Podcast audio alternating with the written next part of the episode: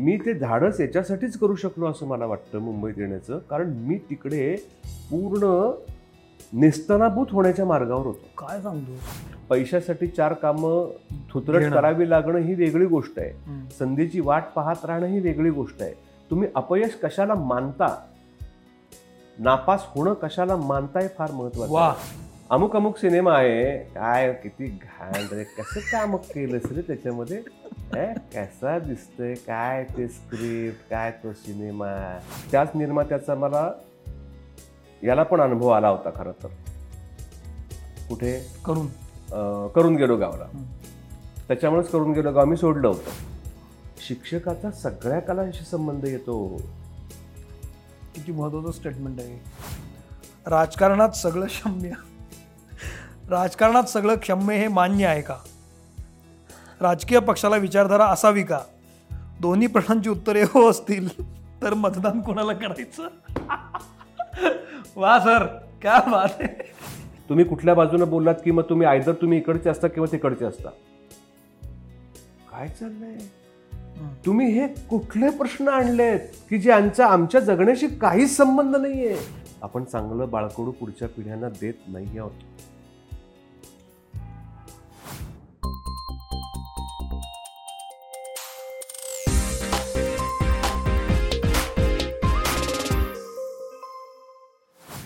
नमस्कार मित्रमणेमध्ये मी तुम्हा सगळ्यांचं स्वागत करतो. मी सौमित्र पोटे. आज आपल्यासोबत आहेत पाहुणे वैभव मांगले. वैभव मी तुझं खूप स्वागत करतो. अनेकांच्या मनात प्रश्न असेल की एकदम वैभव मांगले कसं काय आले? काय कारण आहे? पण जनरली काही डोक्यात विषय असला की आपण त्यांना बोलवतो. पण खरं सांगतो वैभव माझा खूप जुना मित्र आहे. आणि वैभवला बोलवण्यामागचं कारण असं की मला गेल्या काही महिन्यांपासून गेल्या काही काळापासून वैभवबद्दल प्रचंड कुतूहल वाटू लागलं आहे खरं अर्थानं कुतूहल का? तर हा माणूस अभिनय उत्तम करतो. अभिनय तिन्ही माध्यमांमध्ये करतो. हा माणूस चित्र उत्तम काढतो. हा माणूस गाणं सुंदर म्हणतो. हा माणूस दाद उत्तम देतो. आणि हा माणूस आता स्वयंपाकही छान करायला लागला. त्यांना मध्ये काही फोटो टाकले होते सागुतीचे वगैरे. या सगळ्या कला आहेत असं मला वाटतं वैभव. आणि इतक्या कलांना आपलंसं करणारं कॅरेक्टर कसं असेल? म्हणून मी तुला इथं बोलवलं. मला तुझा खूप हेवा वाटतो. येस कारण हे सगळं करून तू सगळं साक करतोयस. या कुतूहलाबद्दल माझ्या तुझं काय म्हणणं आहे? अत्यंत योग्य आणि मला बरं वाटावं असं कुतूहल आहे तुझं हे. पण मग याच्यामध्ये आपल्यामध्ये एक कला आहे आणि आपल्यामध्ये इतरही कला असू शकतात. ह्याचा धांडोळा घ्यायचा कसा? धांडोळा तुम्हाला तेव्हाच घेता येऊ शकतो जेव्हा तुम्ही तुमच्या आतमध्ये पाहत राहता. आता बघ चित्रकला सगळ्यांनाच लहानपणी असते की. बरोबर. हां. अशी अपेक्षाच नसते की सगळ्यांनी एम एफ हुसेन व्हावं किंवा रवी वर्मा व्हावं किंवा काय वॅनगॉग व्हावं. पण मग तुम्ही त्या चित्रकलेसाठी म्हणून पुढच्या आयुष्यात किती वेळ देता? कथाकथनामध्ये भाग घ्यायला सांगतात. वक्तृत्व स्पर्धा सगळ्या ह्या इतर ज्या ॲक्टिव्हिटीज आहेत त्या शाळा प्रत्येक शाळांमध्ये. मुलांसाठी असतात. अभ्यास सोडून आपण पालक त्या मुलांना या सगळ्या गोष्टींकडे ही जीवनावश्यक असणारी गोष्ट आहे म्हणून त्याच्याकडे किती पाहायला लावतो? क्रिकेट का? तर क्रिकेट लोकप्रिय आहे.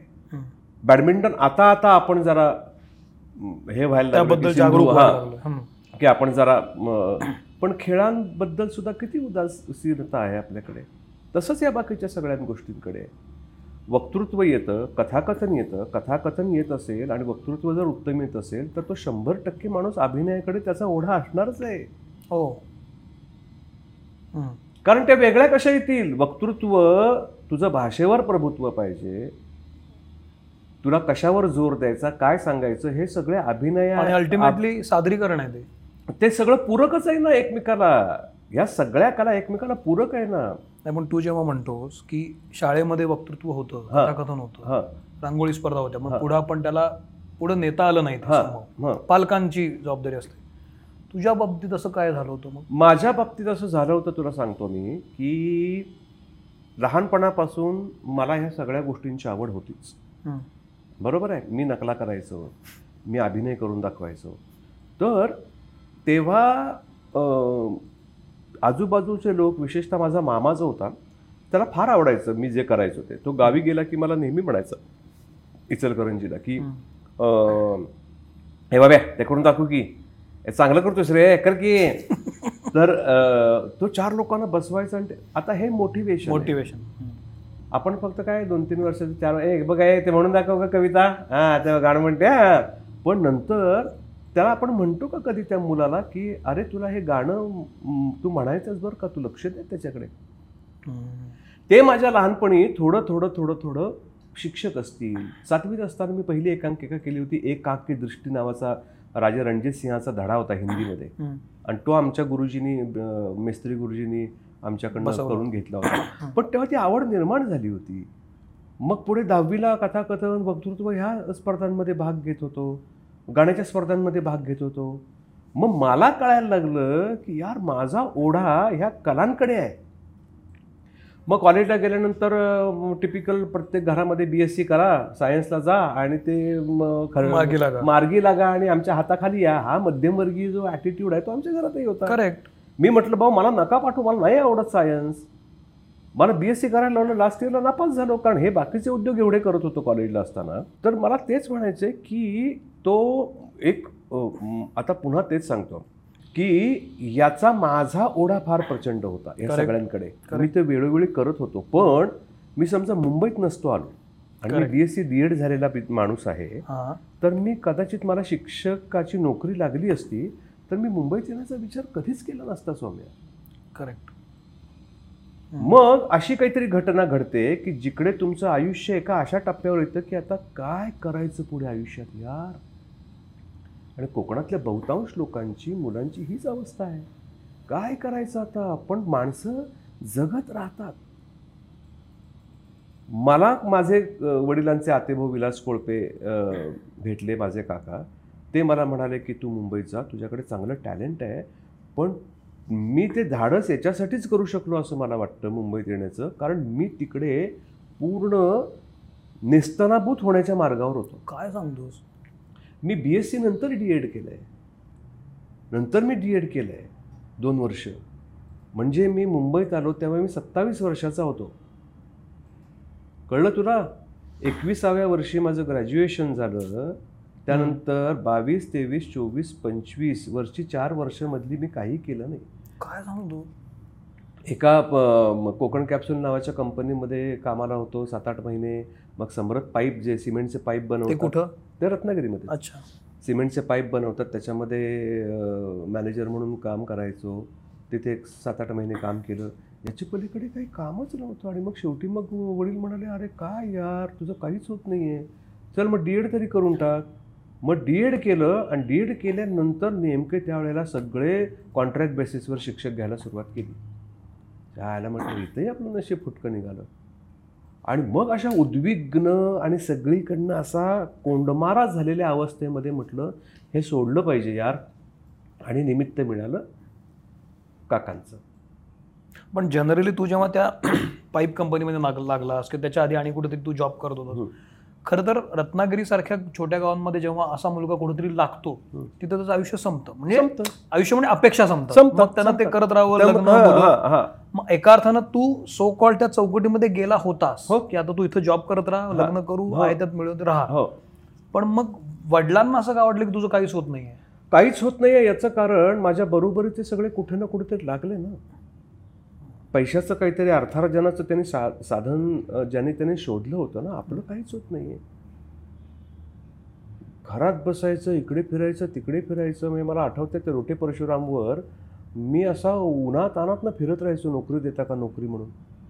काय? हो? हो. तर मला हे वाटतं की वडिलांना हे वाटलं असेल की याचं काही होत नाही आहे कारण हा बी एस सी झाला आहे रिपीटर आहे त्यात डी एड झाला आहे आता कुठेतरी शिक्षकाची नोकरी मिळेल. तसं बघ आता मी जेव्हा म्हटलं होतं त्यांना की मला एम ए करू दे मराठी घेऊन मला प्राध्यापक व्हायचं आहे काय वाईट होतं? ही कधी ही कधीची गोष्ट आहे? बीएससी ला जायच्या आधी हा, दहावी दहावी झाल्यानंतर. मला अकरावी बारावी आर्ट्सला जाऊ दे. तेव्हा मला वाटत होतं की आपण एम ए घेऊन मराठीचा प्राध्यापक व्हावं. काय वाईट होतं याच्यामध्ये? अरे फारच नाही नाही बीएससी ला जायचं. त्या कंपन्यांमध्ये नोकरी मिळते आणि तिकडे चांगले पगार बिगार मिळतात. त्याने हे पालक लोक इतकं नुकसान करतात ना मुलांचं आपल्या की नंतर मग मी तेच म्हणतो की माझ्या सुदैवाने मी त्यातून पटकन बाहेर निघालो. पण असे कित्येक लोक असतील की जे त्या चक्रामध्ये आणि त्या ह्याच्यामध्ये अडकून पडतात. जेव्हा याची जाणीव होत असेल त्यांना की यायला तो वेळ निघून गेले तेव्हा? पण तू आधीपासून एवढा सॉर्टेड आहेस. मग दहावीत असताना तुला असं वाटलं होतं की आपण मराठीचा प्राध्यापक शंभर टक्के वाटलं होतं. एवढा सॉर्टेड कसं काय होतोस तू? ओ, होतो कारण मी ते कलांमुळेच सांगतोय तुला मी. अच्छा. गाणं वक्तृत्व कथाकथन नृत्य नकला करणे नाटकातले डायलॉग पाठ करत राहणे. आता या फील्डला वाव असणारं कुठलं फील्ड आहे आर्ट्स कॉमर्स आणि सायन्समध्ये ऑफकोर्स आर्ट्स कादंबऱ्या वाचायची मला तेव्हा सवय होती. मला? आठवतंय मी दहावी अकरावी बारावीला असताना मी तुंबाडचे खोत आणि नेमाडे बिमाडे मी तेव्हा वाचले होते. मी सगळे खांडेकर वाचले होते. मी पुलं वाचले होते. मग आता सांग अशा वेळेला हा मुलगा आर्ट्सच्या जाण्याच्याच लायकीचा आहे हे कळायला पाहिजे होतं का नको होतं? गोष्ट आहे. बी एस सी ते सायन्स ते ऑर्गॅनिक केमिस्ट्री ते ॲनालिटिकल ते बोटनी हा? म्हणजे वात आणला वात त्या सगळ्या पण शिक्षक इतके ओरडायचे अहो मागले कशाला येतात तुम्ही? तुम्ही क्लासमध्ये बसत नाही तुम्ही प्रॅक्टिकल कंप्लीट करत नाही. मी आपला तिकडे एकांकिका बसव त्याच्यात काम कर वक्तृत्व स्पर्धांना इकडे पळ तिकडे पळ. याच्याच मागे मी होतो तिकडे. तर मग माझी किती वर्ष वाया गेली रे? सोड ॲक्टर मी झालो नसतो हा नंतरचा मुद्दा. पण मला जर प्राध्यापक व्हायचं होतं आणि मी मराठीचा प्राध्यापकही चांगला होऊ शकलो असतो मी कदाचित काहीतरी लिहिलं पण असतं. सुरेख हो. काही येऊ शकलं असतं. का त्याच्या आवडी आवडच होती. आवड होती. अजून एक तुला गोष्ट सांगतो जी अनेक लोकांच्या लक्षात येत नाही. तुमच्या अंगी कला असते ना तो एक कलेचा ना तुझ्या अंगामध्ये एक झरा असतो. वा वा. आणि तो झरा काय रूप घेईल पुढे? हे तुला नाही कळू शकत. ती कला जर तू दाबून ठेवलीस ती कुठल्या ना कुठल्या माध्यमातनं कुठून ना कुठेतरी ती बाहेर पडतच राहते. मग ती गाण्यातनं पडेल मग ती तुझ्या लिखाणातनं पडेल ती तुझ्या खेळण्यातून पडेल किंवा ती अजून कशातून तरी बाहेर पडेल. पण पण मग तो जन्मतःच तुझ्या आतमध्ये झरा असतो? निसर्गाने दिलेला असतो. पण प्रत्येकामध्ये असतो? प्रत्येकामध्ये असतो. पण मग काही काही कलेशिवाय जगणारे निगरगट्ट लोक असतात त्यांचं काय?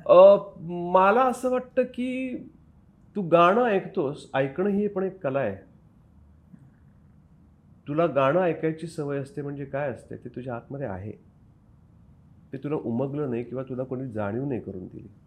तुला क्रिकेट खेळायला आवडतं तुला ऑलिम्पिक्स बघायला आवडतं.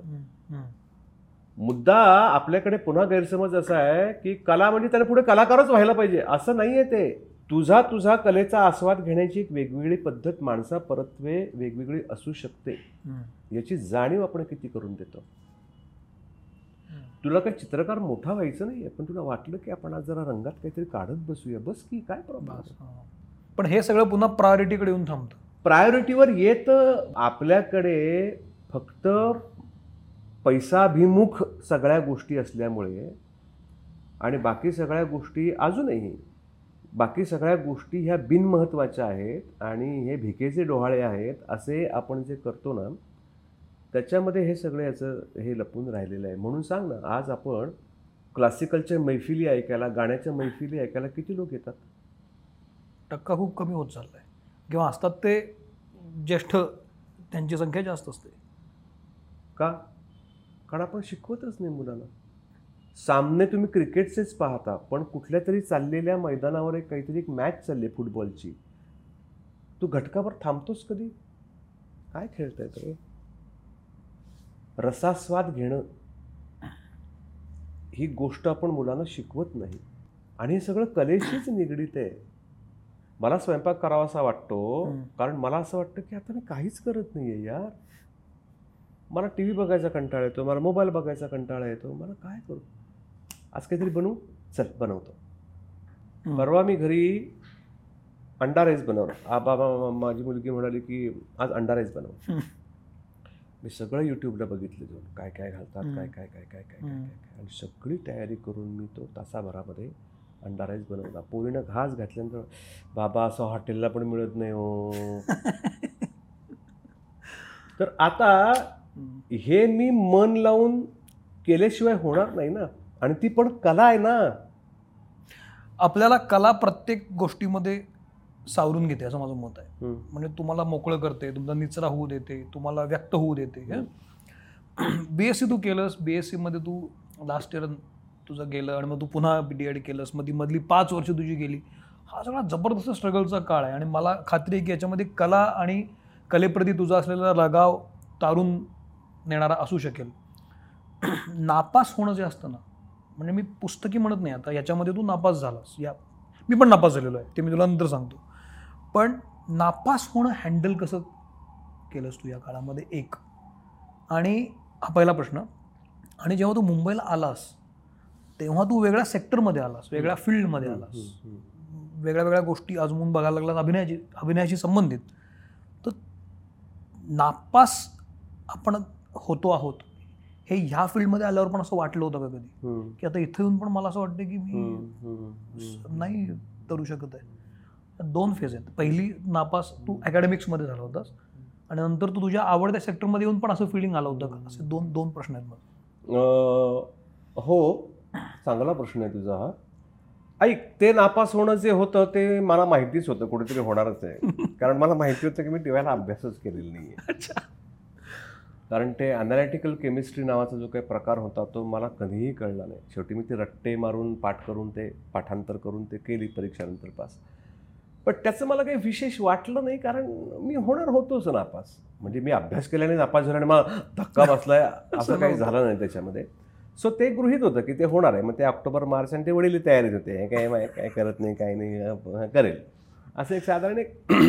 मुलांची जबाबदारी तर त्या पद्धतीने ते होतं. मुंबईत आल्यानंतर एक गोष्ट मी ठरवली होती की आपण आता परत नाही जायचं इथून. कारण गावाकडे एक अजून एक गोष्ट होते की ना तुझे इतके परिचयाचे लोक असतात ना गावातले मॅक्सिमम लोक तुझ्या ओळखीचे असतात. बरोबर आहे. आणि तुम्ही काहीच करत नाही. या गोष्टींकडे इतके डोळे लागलेले असतात इतरांचे. तर त्याचा हळूहळू तुम्हाला त्रासही व्हायला लागतो. आणि काही साधन सुविधाच नाही रे. की काय काम करायचं? तर म्हणून ते टाकून मी आलो मुंबईमध्ये. मुंबईत त्याला एक ठरवलं होतं की आता परत नाही जायचं. आणि दुसरी. गोष्ट तुला सांगतो मी. आत्मविश्वास होता का काय होता मला माहीत नाही आता. मला हे नेहमी वाटायचं की मी जे आता चाललेलं आहे ज्या पद्धतीचा अभिनय लोक करतायत त्यांच्यामध्ये मी सर्वाईव्ह होईन. रादर त्यांच्यापेक्षा मी बरंही काम करू शकेन. हो. तेवढी मला माझ्या अभिनयावर माझा तेवढा विश्वास होता खरं तर. म्हणजे मुंबईत येण्या अगोदर मी फक्त एक नाटक केलेलं होतं राज्यनाट्याचं. आणि तीन एकांकिका केलेल्या होत्या. माझ्याकडे शिदोरी एवढीच होती. बापरे. तर या शिदोरीवर आल्यावर मला असं वाटतं मुंबईमध्ये म्हणजे आता काम पुन्हा तेच आहे की तुम्हाला खूप काम येतं पण काम देणारे पण पाहिजे. एक्झॅक्ट संधीचं काय करशील? परेश मोकाशी सारखा एक माणूस हो. आयुष्यामध्ये आला ज्याचं पहिलंच नाटक बोंबिलवाडी त्यातही मला त्याचे पाच साडेपाचशे प्रयोग करायला मिळाले. दुसरं लगेच लग्न कल्लोळही मिळालं. राजा हरिश्चंद्राची फॅक्टरी हरिश्चंद्राची फॅक्टरी सिनेमातही त्याने मला घेतलं. घडले बेघडले चालू होतं. कळलं की नाही.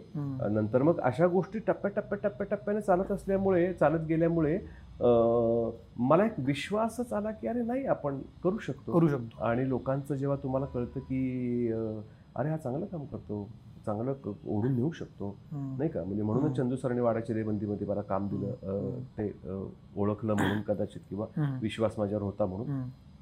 तर ती मला भीती कधी वाटली नाही की हे बघ काम असणं नसणं ही वेगळी गोष्ट आहे मनासारखं काम मिळणं न मिळणं ही वेगळी गोष्ट आहे पैशासाठी चार कामं थुतरट. करावी लागणं ही वेगळी गोष्ट आहे. संधीची वाट पाहत राहणं ही वेगळी गोष्ट आहे तुम्ही अपयश कशाला मानता नापास होणं कशाला मानताय फार महत्वाचं वा. आहे. वा वा. खूपच महत्वाचं आहे.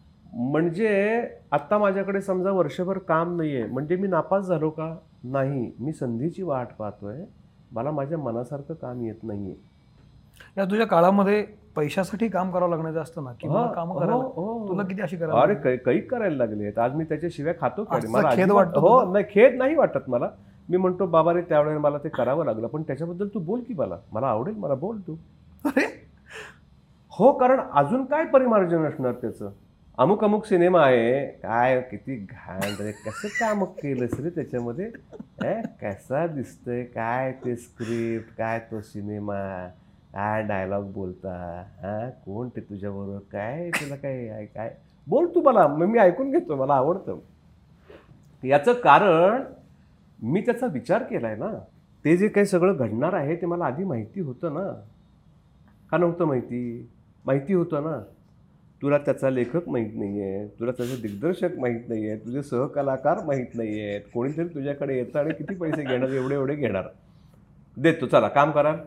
आईचा काय करू? हे घ्यायचं आहे ते घ्यायचं आहे करू का? हा चल करतो. आणि तिथे गेल्यानंतर मला माहितीच असतं की असं होणार आहे.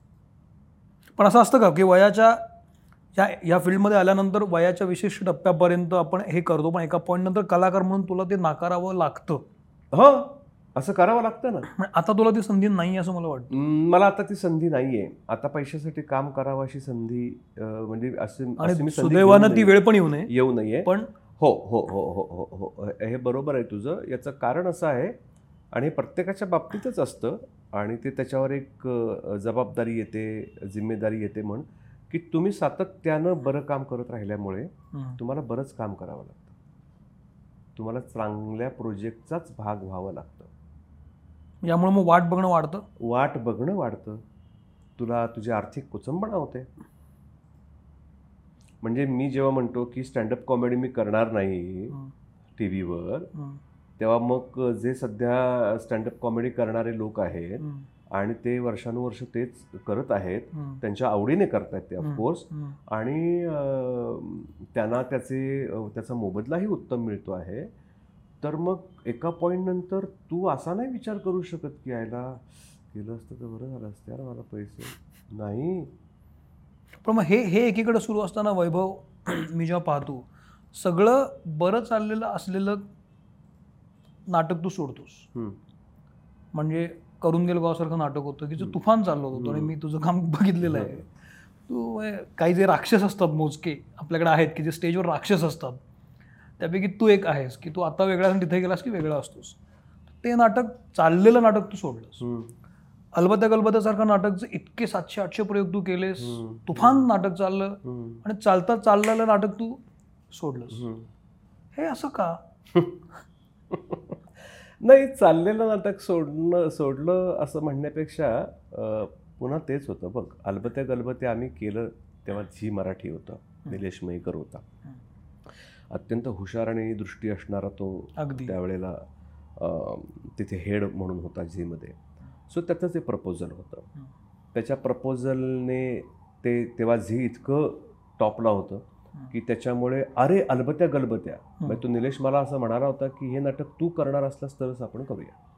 हो. चिटकीन तूच करणार असलास तर करूया. तर बालनाट्य करायचं का नाही असा प्रश्न माझ्यासमोर होता. पण मी ते केलं. पण मला माहिती होतं निलेशवर विश्वास होता पहिली गोष्ट. आणि झीचं सध्या काहीही लोक बघतायत. हॅशटॅग टोमणा. हा. नाही नाही. झीवर झीवर तेव्हा चाललेला हो. प्रत्येक कार्यक्रम लोक पाहत होते सवय होती. विश्वास होता सवय होती म्हण whatever it may be. तर त्याच्यामुळे झीचं नाटक येत आहे अलबत्या गलबत्या. त्याच्या अगोदर हॅमलेट आलं होतं. बरोबर आहे. मग अलबत्या गलबत्या आलं आणि तू लोक तुटून पडले म्हणजे कुत्र्यासारखे प्रयोग केले आम्ही हो. हो. बरोबर आहे बरोबर आहे. नाटकांत पैसेही दिले मला असं नाही की आम्ही काहीतरी समाजकार्य केलं असं काही नाही सोडायचा जेव्हा विषय येतो ना तेव्हा मुद्दा असा असतो ना त्याच्यामध्ये सौम्या की एका पॉईंट नंतर बुकिंग पण त्याचं उतरायला लागलं कारण झीच थोडंसं हे झालं आणि आम्ही काय झालं ते प्रॉब्लेम असा झाला की ते नाटक आम्ही पुरवून पुरवून खायला हवं होतं हो ते आम्ही सुट्ट्यांमधनंच काढायला पाहिजे होतं जेव्हा मुलं. मोकळी मोकळी. असतात त्यांना अभ्यास नसतो फार. आम्ही ते ते दीड वर्ष केल्यामुळे काय झालं त्या नाटकाचा प्रेक्षक वर्गच तसा कमी झाला. मग आटला त्यात कोरोना पण आला. करू ना पुढच्या याच्यामध्ये. हो. बुकिंग थोडंसं इकडे तिकडे झालं आणि निर्मात्याशी असणारे आमचे नटांचे जे वाद असतात. बरं त्याच निर्मात्याचा मला याला पण अनुभव आला होता खरं तर. कुठे? करून. करून गेलो गावाला. त्याच्यामुळेच करून गेलो गाव. मी सोडलं होतं. निव्वळ निलेशच्या आग्रहाखातर की बाबा तू याला घे. मी तयारच नव्हतो आधी काम करायला. हा आपल्याबरोबर असू दे. म्हणून मी तयार झालो. पण तुझं त्या नाटकात असणं हे निलेश मयेकरचं फाईंड आहे. हो. अलबत्या गलपत्यामध्ये. पण याच्यामध्ये असा आता जेव्हा तू नट म्हणून पुन्हा नाटकाकडे पाहतोस किंवा आता जेव्हा पुन्हा काही वेगळं करू पाहतोस तेव्हा आव्हानं काय वाटतं म्हणजे आता तू पुन्हा वाडामध्ये दिसायला लागलास. पण वाडा नाटकच असं आहे. पण मग वैभव मंगले स्वतःला ब्रेक करण्यासाठी किंवा स्वतःतल्या कलाकाराला चॅलेंज करण्यासाठी काही वेगळं करू पाहतोय का. का दिसणार आहे का दिसेल? दिसेल तुम्हाला. एक दोन महिन्यामध्ये दिसेल ते. एक वेगळंच छान प्रोजेक्ट आहे. ते मी करणार आहे आणि मला खात्री आहे की ते छान होईल. यश अपयश हा वेगळा मुद्दा आहे. पण ते खूप माझ्यासाठी म्हणून एक कलाकारासाठी म्हणून एक खूप चांगलं प्रोजेक्ट आहे ते. आव्हान आहे. आव्हान आहे. बरं. आणि मी एकपात्री करतो आहे. बरं. हा कॉमेडी अजिबात नाही आहे खूप सेन्सिबल हळवं मला वाटते पहिल्यांदाच सांगतोस तू. हा पण मी ते कशावर आहे आणि काय आहे ते आत्ता नाही सांगणार. ते तुम्हाला ठीक आहे मला परत तुझ्या. कुतूहलाकडे यायचं आहे, माझ्या तुझ्याबद्दल असलेल्या कुतूहलाकडे. हे आपण बोलतोच आहोत सगळं. तू जेव्हा चित्र काढतोस तू जेव्हा गाणं म्हणतोस ह्या वेगवेगळ्या कला ज्या आहेत तू किती छान बोललास मग झरा असतो आपल्या प्रत्येकामध्ये. तर ह्या कला तुला कशा दिसतात? तर तू जेव्हा ह्या सगळ्या गोष्टी करत असतोस ना तुला कसं दिसतं? किंवा तुझी अनुभूती काय आहे या सगळ्या वेगवेगळ्या कलांप्रती? ती निश्चित वेगवेगळी असू शकेल. कारण मला असं वाटतं की चित्रकला ही व्हिज्युअल आहे आणि मग अनुभूती आहे. म्हणजे कलर्स येतात आणि मग अनुभूती येते. गाणं हे दिसत नाही हे आतून येतं. म्हणजे त्याची व्हिज्युअल कमी आहे पण त्या अनुभूती जास्त आहे. असं आता स्वयंपाक हा तुमच्या अगदी गंधापासून तयार होतो सुरू होतो ते दृ- दृश्य पण आहे त्याच्यामध्ये कलर्स पण आहेत हे सगळं कसं दिसतं तुला इतकं ते तू छान स्वतःमध्ये जेल करून घेतोस. त्याला प्रत्येकाला वेगवेगळी वेळ देतोस. आणि प्रत्येकामधला आनंद वेगळा दिसतो तुझ्या चेहऱ्यावर. सी हे तुला कळतं मी काय हम्म. कदाचित कळणार नाही अनेकांना. पण गाणं म्हणतानाचा वैभव मला वेगळा दिसतो. चित्र काढतानाचा वैभव मला पाठ करून असला तरी दिसतो रे वेगळा. कसलं भारी आहे हे. आणि म्हणून माझं कुतूहल वाढायला लागतं तुझ्याकडं की असं कसं काय माणूस आहे. तुला कसं वाटतं हे सगळं? या सगळ्याकडे माझ्या जीवनाचा भाग म्हणूनच पाहतो मी. जसा तू माझा मित्र आहेस जसे माझे घरचे आहेत तशा या सगळ्या कला या माझ्या जीवनाचा भाग आहेत. गाणं ऐकल्याशिवाय भारतीय अभिजात भारतीय संगीत माझा दिवसच पूर्ण होऊ शकत नाही कुठल्या ना कुठल्या प्रकारे. मी थोडं वाचल्याशिवाय माझा दिवस पूर्णच होऊ शकत नाही. आता हे मी कलेच्या पुढचं जाऊन सांगतोय तुला मी. ज्या अभिनय ही कला लोकाभिमुख आहे तुला ती सादर करावी लागते कुणासमोर. करेक्ट गाणं ही तुझ्या आनंदासाठी कला असू शकते त्याचा तू आस्वाद घेऊ शकतोस. सोलो आहे. तो सोलो आहे. चित्रकला हे सोलो आहे. बरोबर आहे? बरोबर. तर या सगळ्यांकडे पाहताना हे माझ्या जीवनातले अविभाज्य भाग आहे म्हणूनच मी त्याच्याकडे पाहतो. ते कुणाला तरी बरं वाटावं किंवा कुणाला तरी सांगता यावं याच्यासाठी नाही. आता त्याच्या पुढे गेली स्टेप सुरुवातीला असतं ना अरे मी ऐकतो बरं का ते. आम्ही ह्यानं ऐकलं बरं का परवा? तर आता त्याच्या पुढची त्याच्या पुढच्या पायरीवर मी गेलेलो आहे. की आता हे माझे माझेच विरंगुळ्याचे भाग झालेत आता मला दुसऱ्या बाहेरच्या जगाची गरज नाही विरंगुळ्यासाठी वा म्हणजे ताईंचा किंवा कुठलाही समजा मी शुद्ध सारंग ऐकायला कोणाचं तरी घेतलं. तर मी इतका ऐकलाय ताईंचा सारंग की मला तो पाठीमागे त्यांचा चालू होतो आपोआप. आणि मग एका- पॉईंटला तो गायक गातो तर मी त्या गायकाचं बंद करतो आणि मग ते ताईंचा शुद्ध सारंग ऐकत राहतो. तर लताबाईंचं गाणं लताबाईंचं गाणं तर ऐकायची गरज नाही. आतमध्ये ते लागतं कुठेतरी तुमच्या. वा खरी गोष्ट आहे. सुरूच होतं ते. आणि ते आज सुरू झालं की मग ओठावर येतच की आपसूक. आपण गाणं गुणगुणतो म्हणजे काय करतो रे? ते आज चालू असतं कुठेतरी. आणि आपण काहीतरी म्हणतो. तर आणि पुन्हा दिसतात कसं म्हणण्यापेक्षा त्या सगळ्यांना एकमेकात अशा जेल झालेल्या गोष्टी आहेत रे हम्म. चित्रात मला संगीत ऐकू येतं संगीतात मला चित्र दिसतं स्वयंपाक करताना सगळ्याच गोष्टींचा अनुभव घेता येतो नाटक करताना तर ह्या सगळ्या गोष्टी एकमेकाला पूरक आहेत. या माझा जो अभिनय आहे ना. तो अभिनय तुला जसा दिसतो ना त्या सगळ्या माझ्या कला आहेत माझ्यासाठी असं तू समज वा पण आता खूप बेसिक प्रश्न विचारतो या सगळ्याच्या मागे पैसा हा प्रकार असतोच की रे. कारण तिथं तू सेटल झाल्यानंतर तुला सगळं करायला चान्स मिळतो. शंभरातले नव्वद लोक हे या पैशाच्याच मागं असतात कारण त्यांना ते पुरेच पडत नाही. आता शेवटी ते सॅटिस्फॅक्शन ज्याचं त्याच आहे पैसा कुठं थांबवायचा आणि किती हवा. पण आपण किमान रेषा आखू आणि तिथं तो झगडा संपत नाही. मग ह्या कला करता येत नाहीत. तुझ्या बाबतीत असं झालं असतं तू जोपासू शकला असतास असं वाटतं तुला? मला वाटतं याचं कारण तुला सांगतो. अभिनय हा माझ्या आयुष्यामध्ये कधीच प्रमुख स्थानावर नव्हता. शिकवलं काय आहे? पैसे मिळवा. आपण त्याच दिशेने जातो. प्राध्यापक व्हायचं होतं. गेल्या बाजार समजा मी प्राध्यापक नाही झालो पण B B S C D Ed झालं म्हटल्यानंतर मी शिक्षक तर झालोच असतो. शिक्षक झाल्यानंतर मी चित्रकलेशी माझा संबंध आला असता माझा गाण्याशी संबंध आला असता माझा मुलांचं नाटक बसवण्याशी संबंध आला असता. त्यात मी एक छोटी भूमिका करण्याचा संबंध आला असता. मुलांसाठी काहीतरी खिचडी बनवण्याचा संबंध आला असता शिक्षकाचा सगळ्या कलांशी संबंध येतो किती महत्वाचं स्टेटमेंट आहे जे म्हणतो ना आपण भविष्याची चावी असते त्याच्याकडे. म्हणून तो शिक्षक हा सगळ्या तुझ्या जीवनाच्या अंगांना स्पर्श करतो. त्यांना करणं अपेक्षित आहे. त्यानं करणं अपेक्षित आहे. माझ्या आयुष्यात पुढे ज्या काही माझ्या सुंदर गोष्टी असतात त्या सुंदर गोष्टींपैकी एका जरी गोष्टीला त्या शिक्षकाचा परिसर स्पर्श झालेला असतो आणि असं जेव्हा माझ्या लक्षात येतं तेव्हा मी अचानक कृतज्ञ होतो. तुझ्या आयुष्यात आलेले असे शिक्षक कोण आहेत माझ्यापूर्वी प- पाचवी सहावी सातवीला असलेल्या भिडेबाई गाणं म्हणायच्या गाणं म्हणायला लावायच्या आई गं. आमचे मेस्त्री गुरुजी त्यांनी आमचा प- हिंदीचं ते एकांकिका बसवली होती हम्म. तर ह्या शिक्षकाने ते काय वय असणार रे तुझ्या सातवी खरं. सा- पाचवी पाचवी, सहावी सहावी. सातवीला किती आपण दहा बारा वर्षाचे असतो दहा बारा तेरा वर्षाचे त्याच काळामध्ये शिक्षकाची फार महत्वाची भूमिका असते हे किती महत्वाचं बोलतोयस तू त्यांनी जर त्या मुलाला परिसर स्पर्श केला त्याच्या एखाद्या गुणाला धरून. एखाद्या. कलेला धरून हे कर बरं काय फार छान आहे तुझ्यामध्ये. काय हुरूप मिळतं पोराला तेव्हा? मला ना या तुझ्या आणखी एक तुझी गंमत मला आवडते की तू सोशल मीडियाचा फार इंटरेस्टिंग वापर करतोस. आपण जनरली म्हणतो की कलाकार बोलत नाहीत पण तू सातत्यानं बोलताना दिसतोस. तुला जे आवडतं ते तू सांगताना दिसतोस. तुझ्या काही पोस्ट मला फार गंमत वाटते आणि वाटतं की याचं तर मग काय म्हणणं आहे तुझं आयुष्यात? तर मी त्या एक चार पोस्ट वाचतो. त्याचं संदर्भाचं स्पष्टीकरण द्या.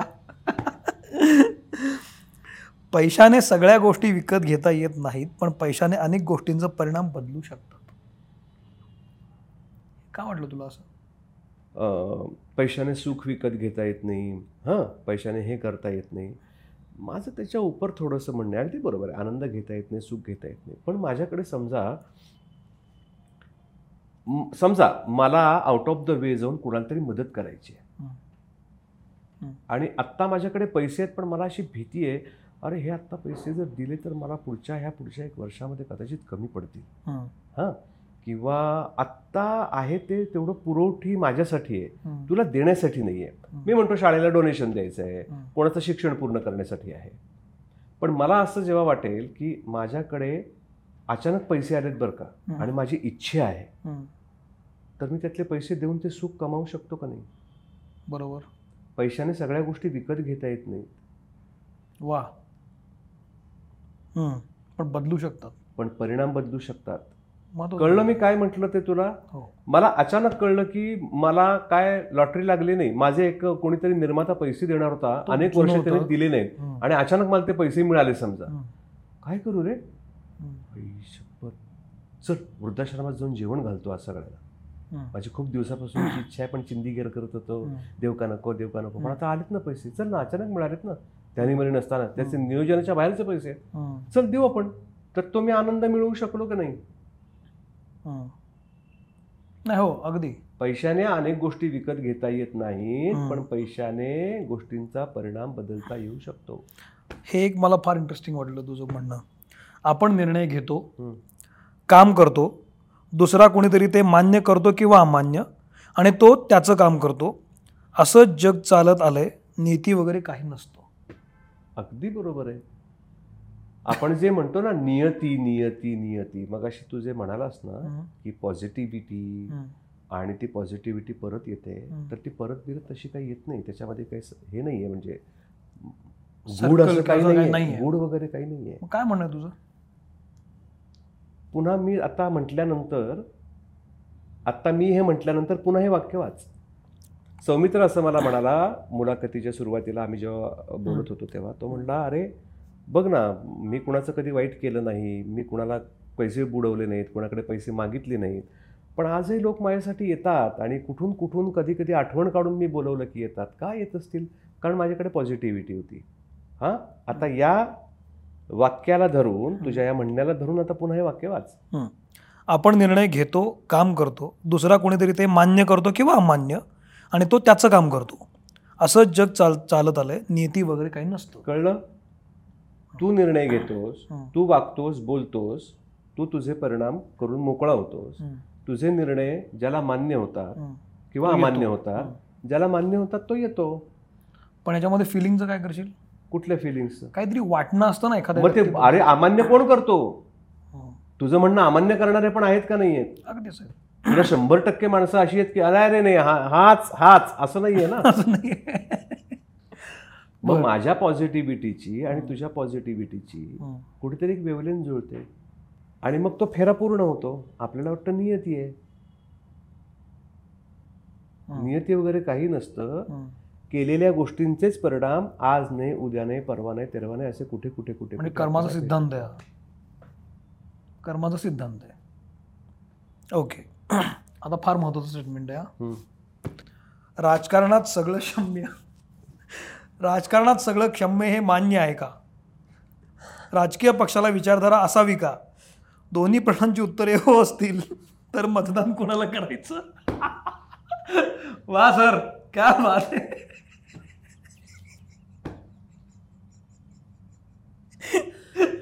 हे कसं काय म्हणजे अजून तुमचा हा जो काय तुमचा कोलाहल माजलाय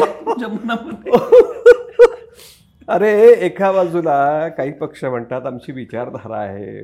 आम्ही या या प्रणालीने चालतो. हं, आमची ही सगळी रूपरेषा आहे. आम्ही असंच करत आलो आहोत. या रूपरेषेमध्ये या नियमावलीमध्ये किंवा ह्या आमच्या विचारधारेमध्ये हे लोक बसत नाहीत म्हणून आम्ही त्याला बाद ठरवलेले आहे. तुम्ही बाद ठरवा. हा असं म्हणायचं. आणि परत ते लोक फोडून आपल्यामध्ये सामील करून घ्यायचे अजून तिसरा पक्ष सामील करून घ्यायचा. हा मग ती विचारधारा गेली कुठे. आणि राजकीय राजकीय पक्ष म्हणजे आता त्याच्यावर किती बोलायचं आणि म्हणजे म, मी तर आता याच्यापुढे ठरवलं की राजकीय पोस्टच कुठली करायची नाही. याचं कारण तू आज काहीतरी बोलतोस आणि उद्या भलतंच काहीतरी तुम्हाला करून दाखवतात ते. तर या सगळ्यावर म्हणजे आता विचारधारा असावी का नसावी का ती क्षम्य आहे? मग तुम्ही म्हणणार युद्धात आणि राजकारणात सगळं क्षम्य क्षम्य असतं प्रेमात आणि युद्धामध्ये आणि याच्यामध्ये. तर मग त्यात सगळा संभ्रमच निर्माण झालाय रे काही. यालाच पोषक पुढची पोस्ट आहे शेवटची. हां. कलावंत व्यक्त होत नाही. म्हणून बोंब. व्यक्त झाले तरी बोंब. ज्यांच्या लाभाचे ते कौतुक करणार नाही ते बदनामी करणार काय करायचं? सांग आता आता ह्या पोस्टवर तू बघितली असशील किती जोडे मारलेत लोकांनी हा? कलाकारांना कलाकारांना मुळात व्यक्त व्हायचं की नाही? हा मला असं वाटतं की हा त्याच्या त्याच्या आवडीनिवडीचा प्रश्न असावा. पण कलाकारांना व्यक्त व्हावं? नाही नाही नाही. मी त्याच्यावरती जबाबदारी अजिबात टाकू इच्छित नाही. याचं कारण असं आहे तुम्ही कलाकार आणि माणूस म्हणून असलेली त्याची वैयक्तिक मतं याच्यामध्ये गल्लत नका करू जे मानवतेला हानिकारक आहे जे समाजाला हानिकारक आहे अशी जर कुठली कलाकार भूमिका घेत असेल. तर तुम्ही न निश्चित त्याच्याविषयी बोललं पाहिजे. पण अमुक अमुक एका घटनेबद्दल हे हे कलाकार बोललेच नाहीये हम्म. मी कला दाखवण्याचं काम करतो. त्याच्यात जर मी काही त्रुटी असतील असं माझ्या. मी ते काही नीट करत नसेन मी काही काम बरं न करता त्याचा मोबदला घेत असेन तर तुम्ही मला त्याच्याविषयी जरूर बोला. पण बरं आणि कलाकाराने फक्त राजकीय भूमिका घ्यायची नाहीये. मला मी तुला माझा पुढचा प्रश्न तो होता ऍक्च्युली कलाकारांनी फक्त राजकीय भूमिका घ्यायची नाहीये किंवा कुठल्याही असल्या समाज घटनेचा घटनेवर भूमिका घ्यायची नाही ज्याच्याशी राजकीय काही संबंध असेल. जिथे जिथे राजकारण असेल तिथल्या तिथल्या कुठल्याही याच्यामध्ये कलाकारांना भूमिका घ्यायची नाहीये. तुम्ही कुठल्या बाजूने बोललात की मग तुम्ही आयदर तुम्ही इकडचे असता किंवा तिकडचे असता?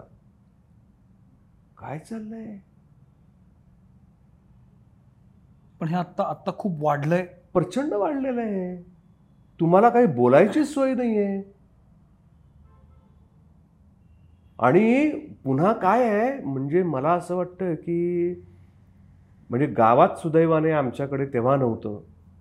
म्हणजे असं कधीच कधली वातावरण नव्हतं रे. म्हणजे मी गोष्ट सांगतोय तुला दोन हजार सालची सांगतोय गोष्ट. फार जुनी पण नाही. फार जुनी नाही. इवन दोन हजार दहापर्यंत सुद्धा या सगळ्या गोष्टींचा मागमूसही नव्हता. पण आता हे इतकं गढूळ वातावरण झालंय सगळ्या लेवलला. बरं सामान्य माणसाच्या दैनंदिन जीवनाशी याचा काहीच संबंध नाही आहे हो. त्याला बाजारात गेलं की पन्नास रुपयाला जुडी मिळतीये राव. एकशे वीस रुपये किलोच्या खाली भाजी नाही आहे. तुम्ही हे कुठले प्रश्न आणलेत की जे आमच्या आमच्या जगण्याशी काहीच संबंध नाहीये? मी आज कुठली भूमिका नाही घेतली म्हणून माझ्या जगण्यामध्ये काही फरक पडत नाहीये. किंवा घेतली तरी फरक पडत नाहीये. मला भा- भाजी एकशे वीस रुपयालाच मिळणार आहे. नाही खरी गोष्ट आहे. मग सामान्य माणसाने मला असं फार कळकळीची विनंती करायची आहे बाबानो या कशातच पडू नका. तुम्ही कुठलाही इझम कुठलाही वाद तुमच्या डोक्यात आणू नका. तुमचे पूर्वज जसे गुण्यागोविंदाने राहत होते तसेच आपणही राहूया हाच भाव डोक्यामध्ये ठेवा. हा अमुक जातीचा हा अमुक धर्माचा हा इकडचा हा तिकडचा असं काही नाही हे आम्ही सांगून सांगून थकलो. शिक्षकांची आणि पालकांची फार मोठी जबाबदारी आहे या सगळ्यामध्ये. कलाकारानं ह्या सगळ्यामध्ये कट्टर असणं तुला किती पटतं? कलाकार माणूसच आहे. मग त्याला जर एखादी भूमिका एखादा इझम एखादा वाद म्हणजे मार्क्स वाद कसा असतो तसा वाद त्याची जर भूमिका घ्यावीशी वाटली. तर कलाकार म्हणून त्यानं ते कट्टर असणं योग्य आहे का. हा म्हणजे आता कलाकार म्हणून तो म्हणाला की मी याच प्रकारची नाटकं करेन आणि मी याच प्रकारच्या भूमिका करेन आणि कुठल्या तरी इझमचा प्रसार. प्रसार करण्यासाठी मी अमुक अमुक भूमिका करेन तर मला वाटतं त्याने त्याचा जो कलाकाराचा जी काही त्याच्या आतमध्ये जो झरा वाहतोय किंवा तो जो एक काही प्रवाह आहे. तो त्याने दूषित केलेला आहे. पण त्याचा उलटा भाग पण असू शकतो. कुठला? की कलाकार म्हणून मी विविधांगी भूमिका करतोय. हा. पण भूमिका सोडून मी जेव्हा माझ्या दैनंदिन जगण्यात येतो तेव्हा मी एकच पद्धतीचा इझम त्याचा प्रसार करतो त्याचा प्रचार. माणूस म्हणून कर की काय फरक पडतो? तो तुला मान्य आहे. तो मला मान्य आहे. मी माझ्या भूमिकातून कुठला इझम प्रसारित करतोय का? पण या दोन्ही गोष्टी एकमेकाशी रिलेट नाही आहेत का? तू हो. कलाकार आहेस म्हणून तुला फॉलोअर आहेत तुला फॉलोअर आहेत म्हणून त्याचा फायदा होतो आता तू. फायदा कलाकार म्हणून घेतोयस का काय म्हणून घेतोयस हे पाहायला पाहिजे. पण मग कट्टर असावं का मुळातच? नाही पण आता कट जर तुम्हाला इतका फॅन फॉलोअर असेल इतके मोठे तुमचे चाहते असतील पण तू काळ जबाबदारी नावाचा काही प्रकार आहे की काळ जो आता जर बघितला जो चाललेला आहे आणि पुन्हा तेच म्हणतो मी तुम्हाला कुठला इझम मान्य आहे हे मला मान्यच आहे. तो तुम्ही तुमच्या आयुष्याचा भागही बनवा त्याच्याविषयी माझं काही म्हणणं नाही. तुम्ही त्या माध्यमातून जे विष पसरवत राहताना. की आम्ही म्हणतोय तेच बरोबर आहे. हा म्हणजेच हा वाद आहे. आम्ही म्हणतोय तसाच तो वाद आहे आणि तो तसाच असला पाहिजे. या कट्टरतेविषयी आक्षेप आहे मला. मी मगाशी एक वाक्य म्हटलं. त्याने त्या भूमिकेने समाजाचं नुकसान होत आहे का. सामाजिक भान हरपताय का? तुम्ही कुणाचं आर्थिक मानसिक नुकसान करताय का? ते फार महत्वाचं आहे या सगळ्यामध्ये. हो. तुम्ही काहीतरी बोलून तुम्ही कुणाच्या तरी विनाकारण भावना दुखावताय का. हे. महत्वाचं हे फार महत्वाचं आहे. हां तुम्ही सर्वसमावेशक स अग- अत्यंत अभ्यासपूर्ण त्याची मांडणी करा. मग ते कुणाला पटेल न पटेल हा वेगळा मुद्दा. नाही महत्त्वाचा मुद्दा आहे पण तुम्ही प्रक्षोभक बोलून तुम्ही समाज मन दूषित करू शकत नाही आणि हे पाप आहे हम्म. आपण चांगलं बाळकडू पुढच्या पिढ्यांना देत नाही आहोत मला वाटतं याच्यामध्ये जसं तू मगाशी म्हणालास की शिक्षक आणि पालकांची जबाबदारी फार फार महत्त्वाची. मोठी फार मोठी रे आणि. दुसरा महत्त्वाचा भाग असा की शिक्षक आणि पालक आपापलं काम करत असताना पालकांनी हेही लक्षात घेतलं पाहिजे की जसं वैभव म्हणाला की कला या सगळ्याला बदलू शकते असं मला हो. वाटतं. कला तुमच्याकडे असेल तर तो बघण्याचा दृष्टिकोन बदलतो. आणि हे फार महत्त्वाचं आहे. जसं तू म्हणालास की झरा असतो प्रत्येकामध्ये. तर अं, तो झरा प्रत्येकाला सापडला पाहिजे. आणि त्याला ती वाट करून देता आली पाहिजे. तर ती गंमत आहे. मला तुझ्याबद्दल खूप कुतूहल होतं म्हणूनच आपण भेटलो जसं मी तुला सांगितलं वैभव. आपण त्यानिमित्तानं खूप बोललो. अं, तू मित्रमणीमध्ये आवर्जून आलास. अर्थात मला याची पूर्ण कल्पना आहे की वैभवला उसवणं इतकं सोपं नाही आहे. कारण तो खूप खूप डीप आहे जेवढा दिसतो त्याच्यापेक्षा खूपच आत आहे. पण थोड्या वेळामध्ये थोडा प्रयत्न करून पाहिला मी पण त्यात तू मला खूपच आवडलास कारण तू खूप कलरफुल आहेस. तर हे मैत्र आबाधित राहो आणि तू आवर्जून आलास. मला खूप छान वाटलं वैभव. तू तुझे मतं खूप छान पद्धतीनं मांडलीस. मला खात्री आहे की या एपिसोडमधून आत्मचिंतन नक्की होईल आपलं आपल्या प्रत्येकाचं स्वतःचं आपल्या परिवाराबद्दलचं. आणि त्यातून निश्चित काहीतरी चांगलं घडेल. वैभव तू मित्रमणेमध्ये आलास आवर्जून. त्याबद्दल मित्रमणेकडून तुला एक छोटीशी भेट. अश्मनची येस तू हे पाहावंस काय आहे ते? असं माझी इच्छा आहे. तुला आवडेल? पाहतो काय आणि मग मी तुला सांगतो की ते काय आहे. ओ वाव उघडू? हा उघड ना. अरे वा क्या बात है. हे पेबल दियाज आहेत ती लाइट कॅन्डल्स आहेत. आणि हे हँडमेड आहे. तर अं, मी जे दगडावर पेंटिंग केलं होतं हा. कोरोनाच्या काळामध्ये त्याची आठवण झाली मला पटकन. हा. तर फार हे छान आहे रे. तुला सप्रेम त्यानिमित्तानं मित्रमणीची आठवण तुझ्यामध्ये राहील हो हो तुझ्या हो घरी हो राहील. हो हो हो हो हो. अरे ही चांगली आयडिया दिलीस. आता मला मला पण करायला हो ना? best आहे. आश्मनला आता प्रतिस्पर्धी तयार तयार झालेला आहे. तू आलास बोललास मला खूप बरं वाटलं. थँक्यू व्हेरी मच थँक्यू मला पण खूप बरं वाटलं सौम्या. मित्र म्हणे हा खूपच भारी सध्या तुझा कार्यक्रम आहे. आणि खूप इंटरेस्टिंग लोकांना बोलवून तू खूप इंटरेस्टिंग त्यांच्याकडनं त्यांना इंटरेस्टिंगली त्यांना बोलतं करतोस. आणि ही खूप छान गोष्ट आहे. असे खूप छान छान गोष्टी याच्या छोट्या ओ टी टीवर. पाहायला फार आवडतात. म्हणजे मलाही आवडतात त्या.